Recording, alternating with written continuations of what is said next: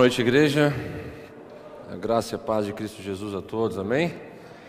Quem está feliz aí de estar na casa de Deus nesse tempo difícil aí? Louvado seja o nome do Senhor. Lembrando a todos que nós não estamos em desobediência a nenhuma ordem governamental. O governador sugeriu que as igrejas fizessem apenas cultos online, mas nós temos o amparo pela lei da própria Assembleia Legislativa do Estado de que a igreja é um serviço essencial em tempos de pandemia, em tempos de é, quarentena, em especial porque a demanda emocional da sociedade cresce assustadoramente e a igreja é um instrumento de saúde para a cidade, um instrumento de saúde para a nossa terra e nós não vamos recuar nesse momento. Nós temos a bênção do nosso Deus, nós temos tido um comportamento exemplar mediante a todas as igrejas da nossa cidade, mediante a todas as igrejas da nossa região, que nos trouxeram, infelizmente, muitas vezes, inúmeros escândalos por comportamentos totalmente diferentes daquele que nós vivíamos tomando e continuamos tomando nesse período, agora intensificando ainda mais. Então nós não temos nada a dever a ninguém, temos tido realmente uma conduta exemplar quando se diz respeito a normas de segurança, a é, caminhos para trazer então é, segurança para os irmãos, nossos amigos, nossos visitantes aqui neste lugar. Lembrando que o Estado não está de lockdown, não é mesmo, pastor Gleubert? O Estado está de quarentena. Lockdown já é uma medida radical que é, proíbe o ir e vir. Né, trancando pessoas, como a própria definição do nome diz, em suas casas. Nós estamos de quarentena, onde serviços considerados como não essenciais estão aí fechados. E nós, enquanto igreja, somos um serviço essencial para a nossa geração, para a nossa cidade. E nós estamos firmes e fortes aí na presença de Deus, na graça do nosso bom Pai. E vamos que vamos vencer mais um tempo difícil como esse, porque nós somos chamados para vencermos tempos difíceis. Amém, gente? E é bom quando a gente enfrenta tempos difíceis, porque são nesses tempos que nós mais crescemos somos mais oportunizados de é, situações que nos trazem crescimento, maturidade, enfim, aquilo que nós precisamos de fato para nos capacitar a enfrentar situações ainda mais adversas do que aquela que estamos enfrentando hoje. Hoje nós iniciamos é, mais uma série na nossa comunidade chamada de inspiração. Nós iniciaremos hoje uma série de mensagens voltada a esse tema, inspiração. Mas o que seria inspiração?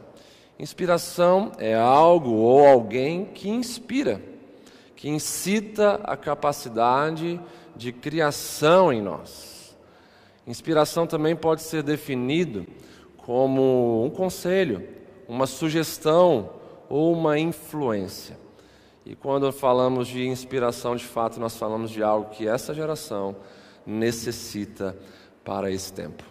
Eu convido você a abrir sua Bíblia no Evangelho de João, capítulo 16, versículo de número 33.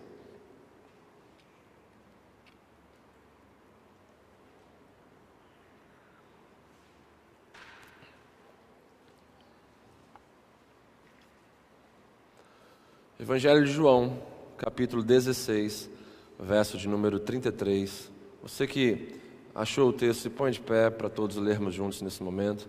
Aos que estão em casa nesse momento junto conosco, vocês são muito bem-vindos a mais um culto de adoração a Deus é, que vocês estão prestando daí juntamente conosco e que o Senhor possa falar ricamente aos seus corações, abençoando as suas casas, tirando todo o medo, todo o pavor, porque o nosso Deus que está em nós, certamente, Ele é maior do que tudo aquilo que está lá fora tentando nos amedrontar.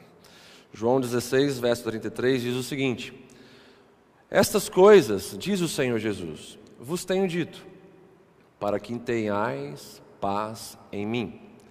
No mundo passais por aflições, mas tende bom ânimo, tende coragem. Eu venci o mundo. Amém, queridos? Feche os seus olhos mais uma vez.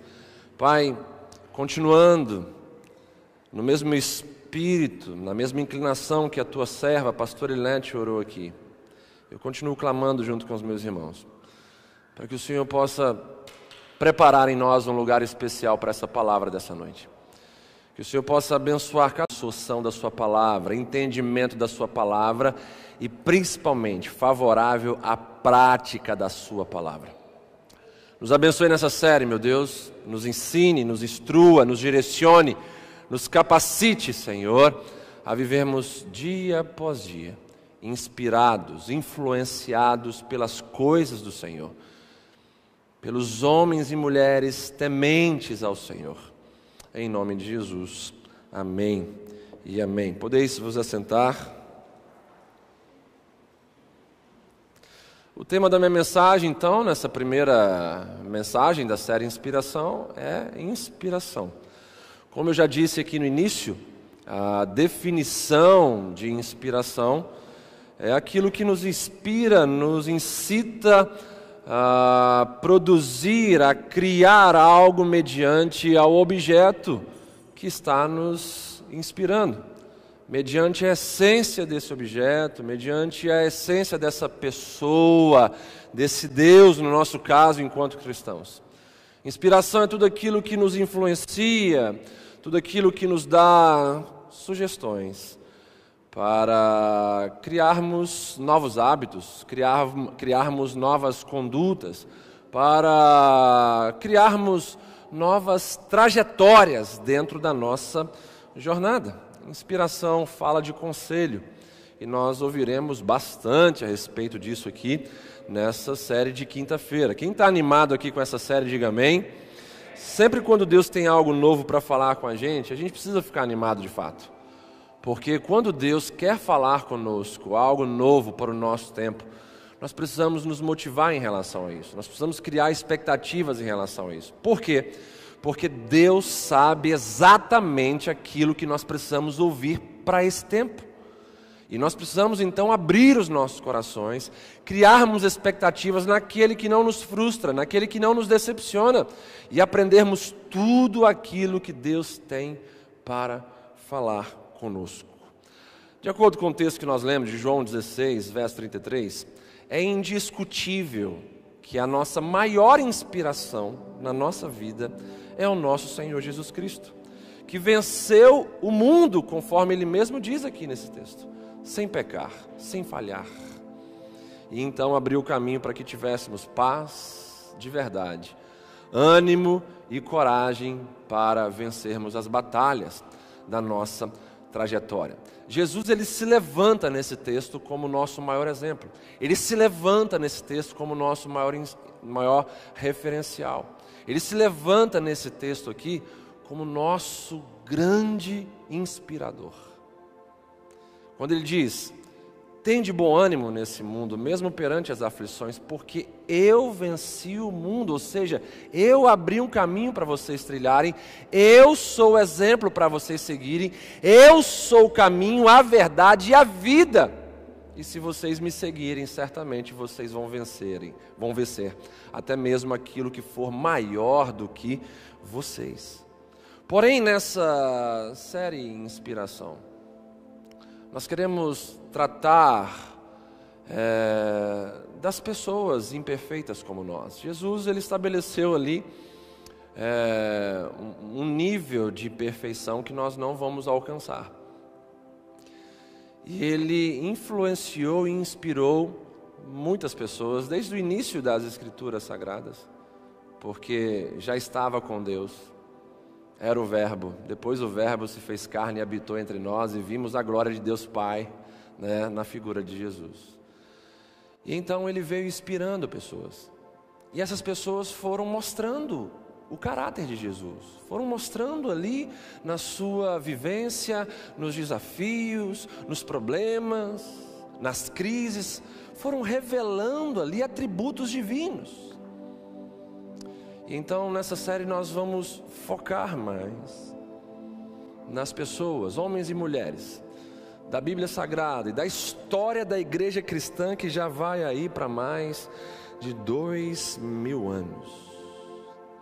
Nós veremos pessoas limitadas, imperfeitas como nós, que foram feitores de história e que também foram respostas de Deus para suas gerações, para o tempo em que viveram. Hoje, quando a gente olha para a nossa sociedade, para a nossa geração, o que é uma geração?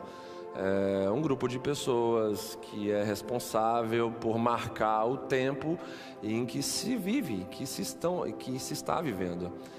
Então, dentro dessa geração, nós vivemos hoje uma crise de referências. Vivemos hoje uma crise de referências pessoais. Vivemos hoje uma crise de referências para a vida, a verdadeira vida, a vida com Deus, a vida abundante, a vida que aponta para a eternidade. Mas uma pergunta deve ser respondida diante desse cenário que eu estou pintando aqui agora. Por que nós ficamos escassos de referências? Por que nós ficamos escassos de referências pessoais? E aqui eu vou responder. Nossa geração ficou escassa de referências pessoais porque, infelizmente, quebrou um princípio bíblico descrito lá em Provérbios 22, 28, que fala para nós não removermos os marcos antigos que puseram os nossos pais. O texto é claro quando diz: não removam os marcos antigos que puseram os vossos pais, os vossos antepassados, aquilo que é bom, agradável a Deus, justo, correto, honesto não removam essas coisas. Mas a nossa geração, dando vazão à soberba de seu coração, removeu os marcos antigos e começou a dizer assim: o modelo familiar que os meus antepassados viveram para mim é ultrapassado, para mim não vale mais. Eu tenho um melhor modelo para se viver hoje como família, e é isso que o mundo está pregando hoje. Temos inúmeros tipos de família hoje, à la carte, inúmeros tipos de casamento, de relacionamentos, que contradizem o que os nossos antepassados nos ensinaram. E a gente sabe muito bem, tomando como base a ilustração da defesa civil, que quando colocam marcos em ribanceiras, barrancos, regiões perigosas, eles estão dizendo o seguinte: não retirem esses marcos, porque se vocês retirarem e passarem daqui, vocês correm risco de vida. E a palavra de Deus deixa bem claro para nós que a soberba precede a queda, o orgulho precede a ruína. Logo, em ruínas, nós não iremos ter muitos referenciais. Em ruínas, conforme está essa geração, nós vamos ter dificuldades terríveis para encontrarmos referenciais e muito menos inspiração para a nossa vida que nos beneficie no âmbito vertical, na nossa relação com Deus, na nossa projeção para a eternidade. Hoje, quando a gente fala de inspiração, a gente precisa pensar nos modelos que inspiram essa sociedade, essa geração. Quais as referências seculares que trazem inspiração às pessoas desse mundo? Vemos no esporte um brasileiro chamado Neymar.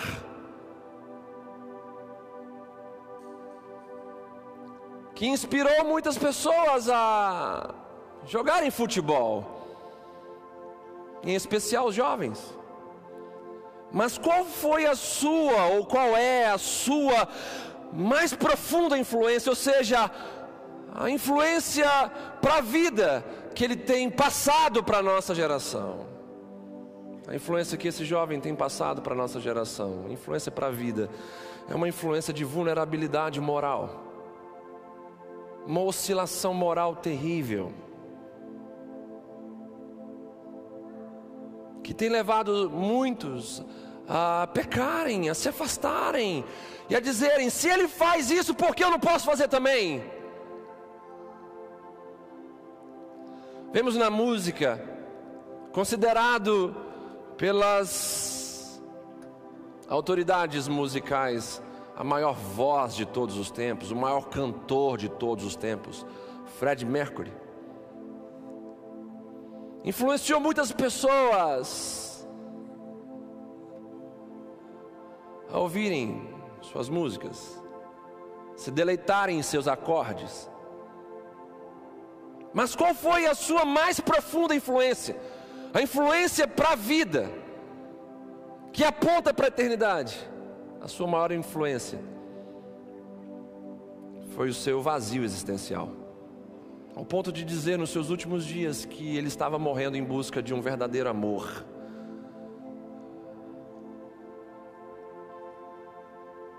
Na tecnologia, vemos Steve Jobs, que influenciou muitos, milhões e milhões, até mesmo bilhões de pessoas, a mergulharem de cabeça na tecnologia a se beneficiarem de seus produtos, inclusive eu que uso hoje um iPad. Mas qual foi a sua mais profunda influência? Que ficou marcado e estará para sempre naqueles que analisarem a sua biografia. A sua maior influência, mais profunda influência foi a sua limitação material. Que mesmo diante de um câncer, tendo tudo a nível material, tudo a nível financeiro, ele não conseguiu esticar a sua vida um pouco mais. Ele não conseguiu viver um pouco mais, ele não conseguiu pagar um tratamento para se curar, ele não conseguiu um remédio para se curar.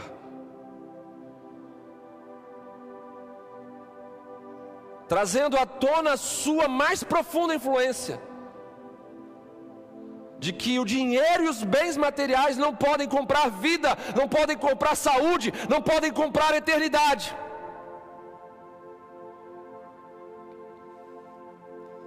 Sabe, diante desses três exemplos, e vou parar por aqui, vemos que o mundo pode até nos oferecer bons referenciais para as nossas profissões, para as nossas ocupações, para os nossos negócios. Mas raramente o mundo vai nos oferecer referenciais para a vida eterna. O Neymar é um ótimo jogador, a nível da profissão futebolesca ou futebolística. Ele é um bom referencial. Fred Mercury na música é um bom referencial. Steve Jobs na tecnologia é um bom referencial mas para tudo aquilo que é vulnerável, para tudo aquilo que é passageiro. E a referência para a vida, para a vida eterna, para a vida com Deus, para a vida de valor, para a vida eticamente correta, moralmente correta. Agora vamos analisar as referências bíblicas que trazem inspiração às pessoas. Também vou trazer três exemplos aqui para nossa reflexão. Vemos no campo de batalha Davi, o homem segundo o coração de Deus, se levantando como um grande referencial de guerreiro. Mas qual foi a sua maior influência? Onde é que está a sua maior influência sobre as nossas vidas? Não está no seu estilingue, não está na sua capacidade de se lidar bem com um rebanho de ovelhas a sua mais profunda influência sobre nós se chama dependência do alto. Revelada de maneira clara nos momentos difíceis de Davi.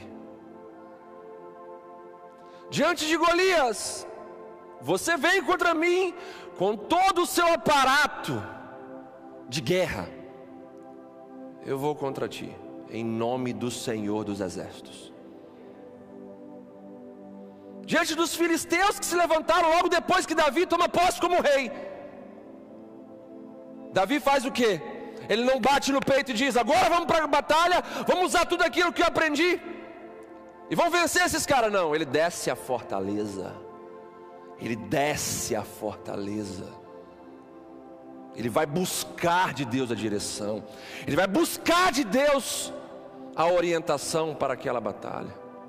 Dependência do alto, a maior influência que Davi passa para nós. É isso. Vemos na carreira profissional um jovem destemido, corajoso, em especial, íntegro e indulgente. José do Egito. Qual foi a sua mais profunda influência? O que mais da sua vida nos influencia? A sua integridade, capacidade de se separar para o uso exclusivo de Deus em santidade. E a sua indulgência, o que, é que significa indulgência? Dizer que a nossa alma não está à venda, dizer que os nossos conceitos, princípios e valores não estão à venda. Naquele clássico episódio junto à mulher de Potifar, que armou tudo para ter relações sexuais com José. Diante dessa proposta de se vender ao pecado, José deixa na mão daquela mulher a sua aparência, roupas, que a mulher pegou, segurou até rasgar e tirar. Mas ele não deixou nas mãos daquela mulher sua essência, seu coração, que o fizesse deitar na cama com ela. O que, que isso tem a ver com sucesso na carreira profissional? Obediência a Deus libera suas ricas bênçãos sobre nós. Integridade e indulgência, características de alguém que está separado para o uso exclusivo da presença, da vontade, do propósito de Deus. Quanto mais obedecemos, mais prosperaremos.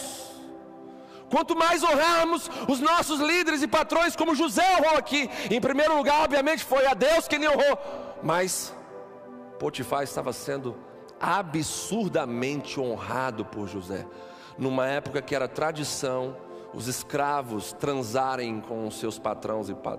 patrões e patroas.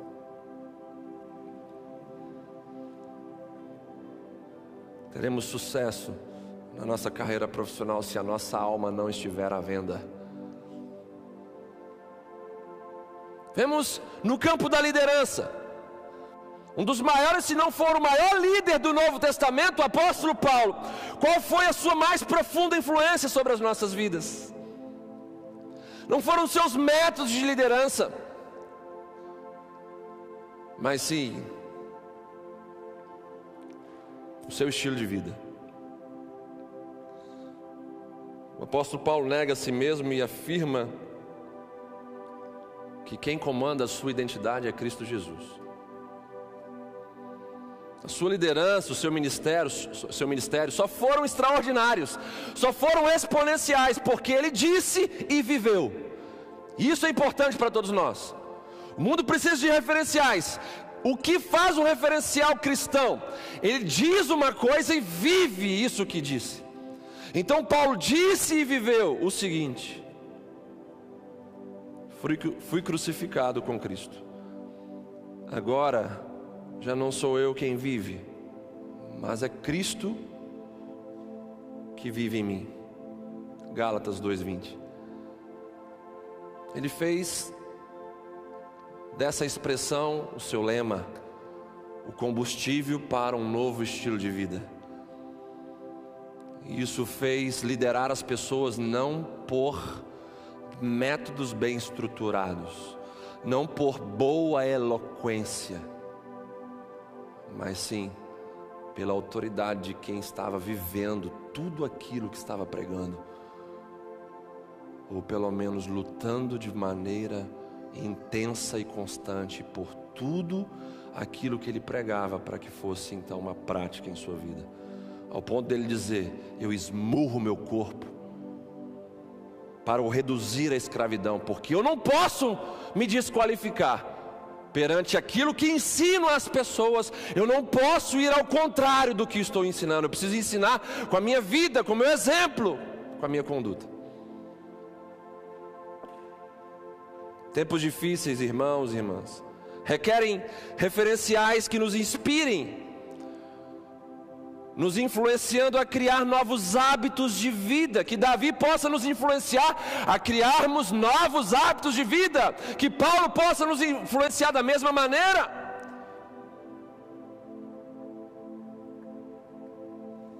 Que José possa nos inspirar da mesma maneira. Tempos difíceis como os nossos, eles clamam por referenciais que nos inspirem. Como diz o Salmo de número 1, verso de número 1. Um dever de casa para todos vocês e os que estão em casa para meditarem nesse texto profundo. Observe o texto. Como é feliz aquele que não segue o conselho dos ímpios, que não imita a conduta dos pecadores, nem se assenta na roda dos zombadores ou escarnecedores. Olha o que, que o texto está dizendo para nós: está falando sobre um referencial a seguir, um tipo de pessoa a nos inspirar, e certamente não são os ímpios, são os justos. Aqueles que estão plantados junto a ribeiros de águas, cujas folhas não murcham, mesmo no, no, no inverno, mesmo no verão mais escaldante, em qualquer estação, estão sempre florescendo, porque estão conectados à palavra de Deus, que é vida para os nossos ossos, vida para o nosso interior. Não siga o conselho de quem não quer nada com Deus. Não imite a conduta dos pecadores, muito menos se assente na roda dos escarnecedores. E entendo aqui uma sequência trágica para quem está vivendo o pecado. Começa então ouvindo o conselho dos ímpios. Passa a imitar a conduta dos pecadores. E por fim, se assenta, se estabelece na roda dos escarnecedores. Tome muito cuidado com essa sequência. Felizes nós somos, de acordo com esse texto, quando o nosso referencial de vida são pessoas que fazem o contrário disso. São os justos que amam a palavra de Deus e praticam a sua verdade. Essa é a principal função de um referencial: nos inspirar de tal maneira que nos leve a criar uma nova rota dentro da nossa trajetória. Olha o que diz Provérbios 13, verso 20: Aquele que anda com sábios será cada vez mais sábio, mas o companheiro dos tolos influenciam tanto para o bem quanto para o mal. Às vezes você não vai pronunciar de maneira clara que esse relacionamento que você está é uma inspiração para você, mas sim as suas atitudes vão revelar aquilo que esse relacionamento está fazendo contigo, te inspirando a criar rotinas de vida pecaminosas.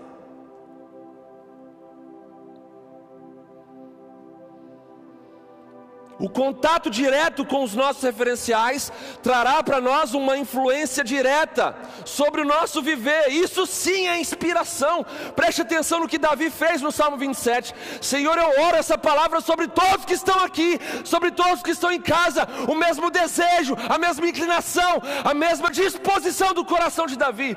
Nos faça ser homens e mulheres segundo o seu coração. Preste atenção no que Davi fez no Salmo 27. Uma coisa ele diz Peço ao Senhor e a buscarei, que eu possa morar na casa do Senhor todos os dias da minha vida. Para que morar na casa do Senhor? Para que me estabelecer na casa do Senhor, no templo do Senhor, na presença do Senhor? Todos sinônimos aí. Para quê? Para meditar no seu templo e contemplar a sua beleza. Pois no dia da adversidade, ele me ocultará no seu pavilhão no recôndito do seu tabernáculo me acolherá e levar-me-á sobre uma rocha. Entenda, irmãos? O resultado da inspiração de Davi em seu Deus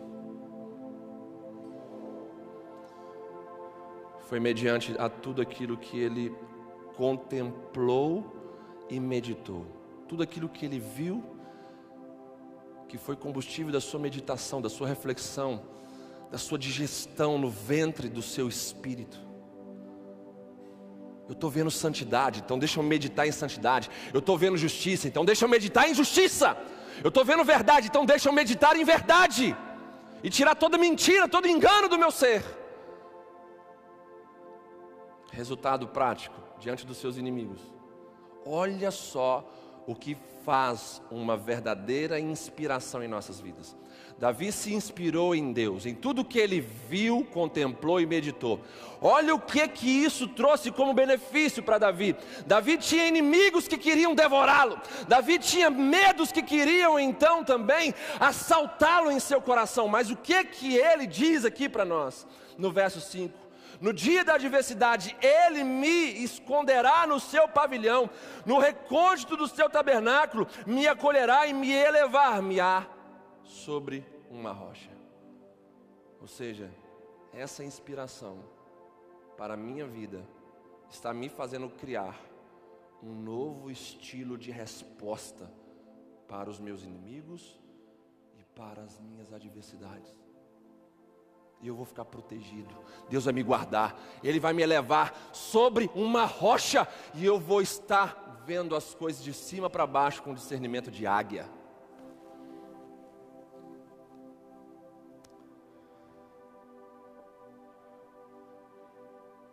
Trazendo alguém mais próximo de nós para a parte final da minha mensagem hoje.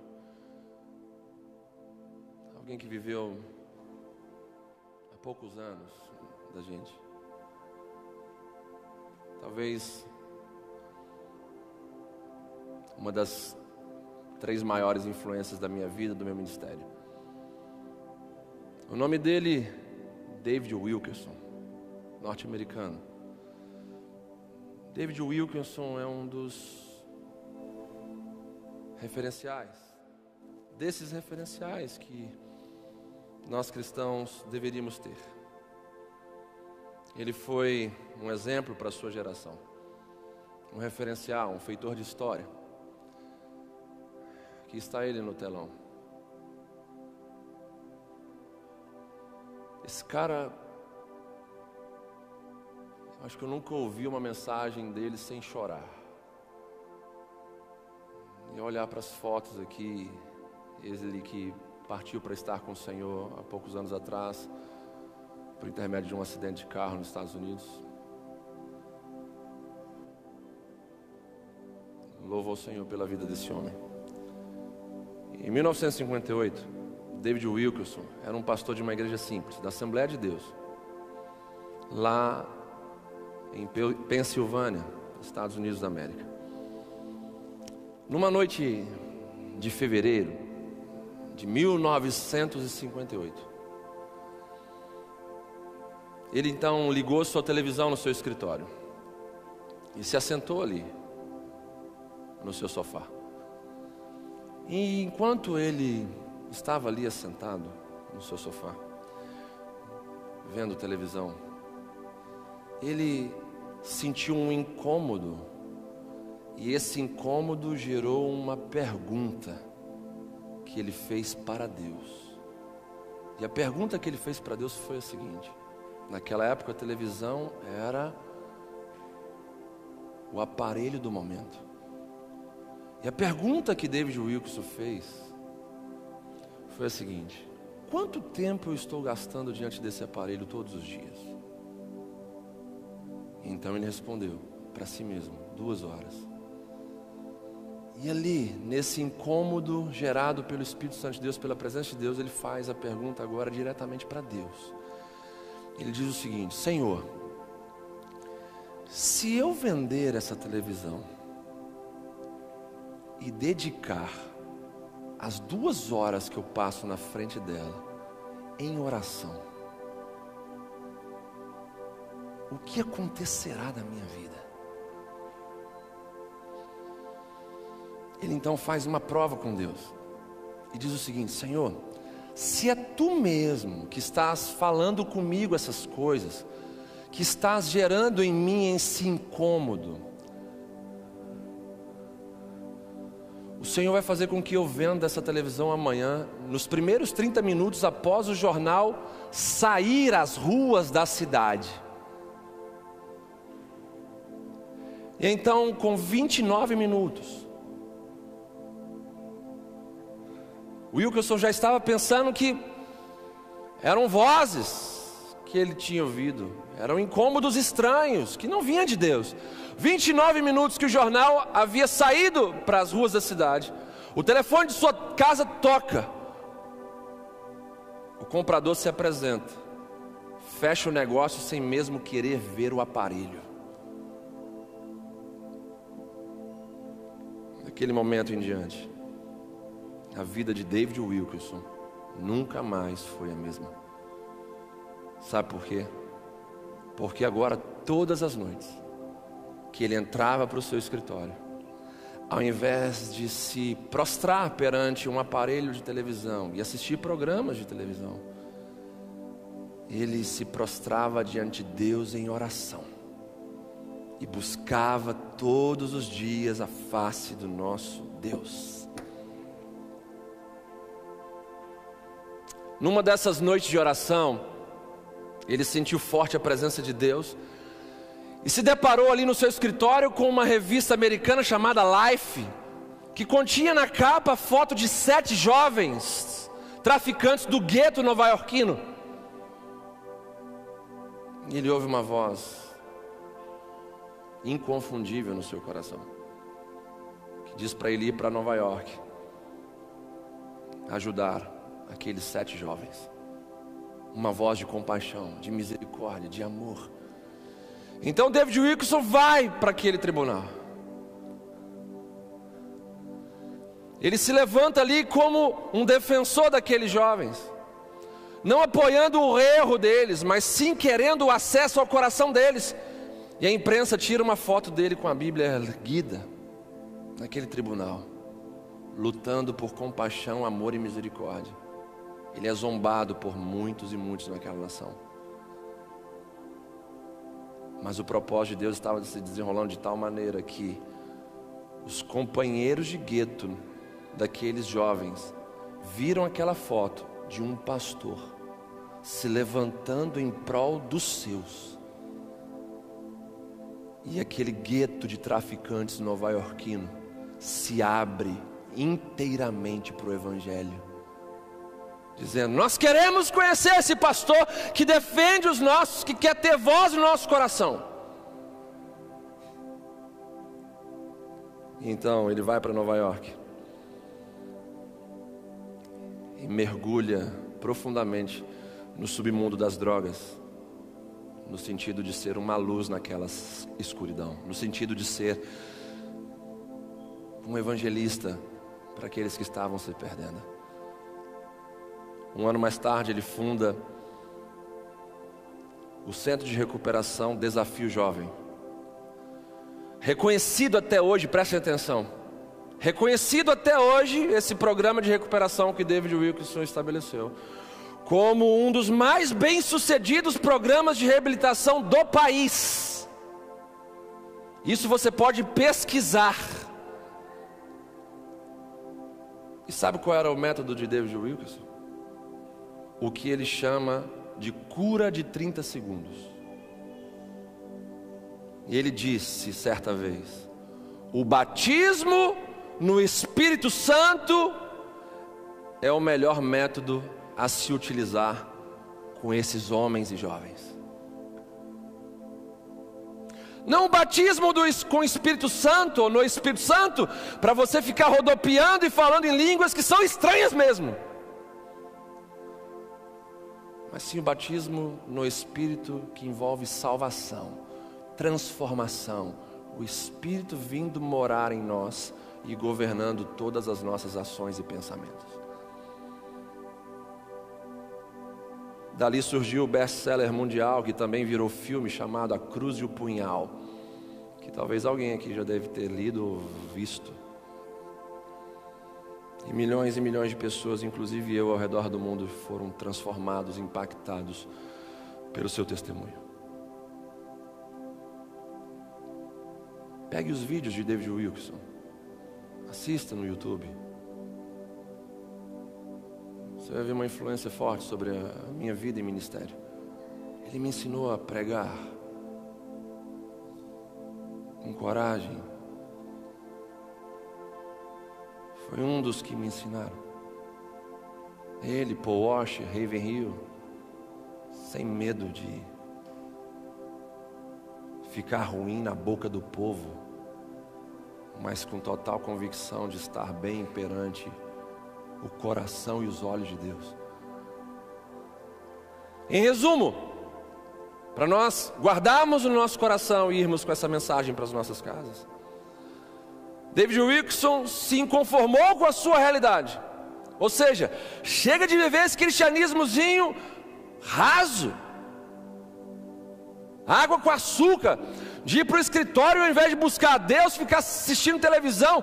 Ei, esse é um testemunho, uma inspiração viva para os nossos dias. Ah, Senhor, se muitos jovens, homens e mulheres, largassem a televisão, largassem o videogame, largassem o entretenimento, Netflix, filmes, e começassem a orar e a buscar ao Senhor, ah, como essa geração se tornaria diferente. Mas tudo começa com inconformidade. Já parou para pensar em Romanos 12, 2? Aqueles que conhecem boa, perfeita e agradável vontade de Deus são apenas os inconformados com suas realidades. Pois o texto começa dizendo: E não vos conformeis com esse século, com esse mundo, com as práticas mundanas, com o que ensina o mundo, com o que ensina a Rede Globo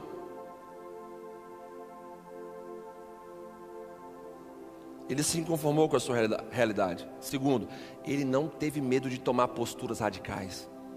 Ele não teve medo de vender a sua televisão. Ser chamado de louco por aqueles que estavam vendo naquele aparelho a mais extraordinária maneira de se entreter dentro da sua própria casa. Não tenha medo de tomar posturas radicais, de terminar com relacionamentos destrutivos de bloquear canais de televisão, de, sabe, sumir da sua vida, sabe, com pacotes que trazem sites à vontade que te levam a pecar, de trancar tudo, de abrir mão de várias coisas, que a porcaria da televisão pode fazer com que você seja melhor hoje. Eu falo isso para minha filha muitas vezes. O que, que edifica nesses dias que nós vemos aí? Nos programas televisivos? Vamos ter coragem de cortar o mal pela raiz, vamos ter coragem de fazer as coisas por amor a Jesus. Onde estão os referenciais dessa geração? Como eu falei domingo à noite aqui, eu estou à procura de verdadeiros crentes que não se dissolvam perante as propostas de entretenimento, de pecado desse mundo. Olha o que, que o cara fez, olha o legado que ele deixou. Tudo porque ele vendeu a televisão e de dedicou as duas horas que ele via a televisão para investir em oração. Terceira coisa que ele fez, colheu resultados sobrenaturais. Primeiro, então, você deve se conformar com a sua realidade. Segundo, você deve tomar posturas radicais. Terceiro, você vai colher então resultados sobrenaturais. Sabe o que precisamos nessa geração, irmãos? Nós precisamos de pessoas que imitem a Cristo e levem outras pessoas a imitá-lo também. Esta é a verdadeira inspiração que nós devemos levar ao mundo, sermos como Jesus.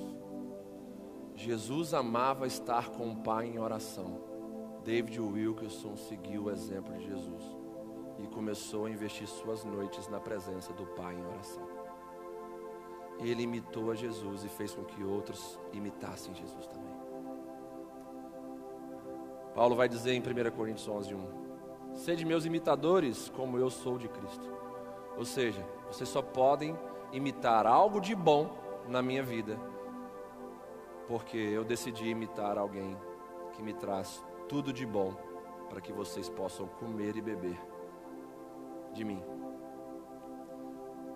Quem imita Cristo tem a verdadeira autoridade de se tornar um verdadeiro referencial para inspirar outros.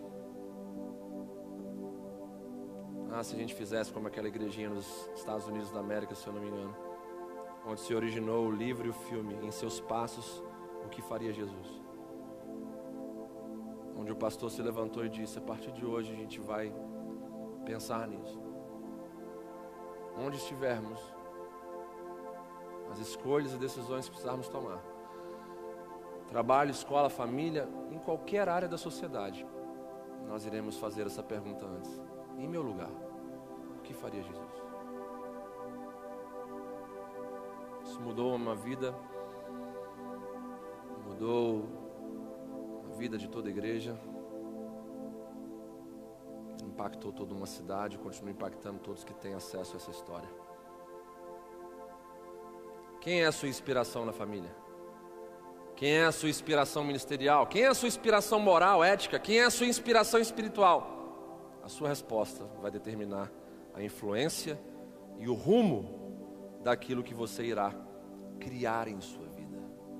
Porque inspiração gera criação. Se eu me inspiro em alguém, eu vou gerar a criação de atitudes, hábitos, comportamentos. Eu encerro dizendo o que Jesus disse em Mateus 14, 27. Mas Jesus imediatamente lhes disse: Tende bom ânimo, sou eu, não tem mais. Igreja do Senhor, tenha bom ânimo. Quem está falando aqui é alguém que está sendo direcionado, guiado e usado por Jesus. Ele manda dizer que é Ele que é o dono dessa palavra e é o inspirador dessa mensagem que está sendo pregada a vocês aqui. Eu orei, como sempre faço. Abençoa, Senhor. Se for a minha voz apenas, virará palestra e ninguém será tocado, transformado. Mas se o Senhor abençoar, se o Senhor ungir, se o Senhor me capacitar e falar através de mim, certamente pessoas irão ser impactadas e transformadas. Tenham bom ânimo. É Jesus que é o Senhor da igreja. É Jesus quem é o dono dessa palavra. É Jesus que está aqui. E por isso nós não devemos temer. Que Deus nos abençoe e continue tendo misericórdia de nós. Se ponha de pé nesse momento em nome de Jesus.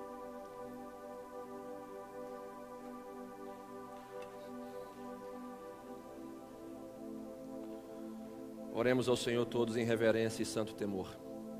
Inclusive as crianças, os pais devem ensinar nesse momento. Vamos orar, inclusive as crianças, os pais, vamos lá. Se eu não tivesse aprendido isso dos meus, dos meus pais com a mais pequena idade, eu não seria esse homem que estou aqui. Senhor, obrigado pela Sua palavra nesse início de série. O Senhor nos inspirou mais uma vez com a Sua verdade, a Sua essência, a Sua identidade, seus atributos nos inspirou através dos homens que foram citados aqui nessa mensagem, todos eles usados por Ti, influenciados pelo Senhor. Nós queremos ser também, Pai, referenciais para essa geração escura, carente de exemplos, carente de influências boas. Nos use, Senhor, nessa pandemia, para sermos referenciais de paz, de segurança, de dependência do alto. Senhor, produza em nós o que o Senhor determinou para que essa palavra produzisse. E tire, Senhor, todo obstáculo e empecilho do nosso caminho. Seja com todos que estão aqui e com todos que estão em casa. E que essa palavra possa trazer glórias ao teu santo nome, por intermédio da nossa resposta a ela. E que sejam respostas rápidas, que sejam respostas, Senhor, consistentes. Que sejam mudanças para a vida inteira em nome de Jesus. Amém.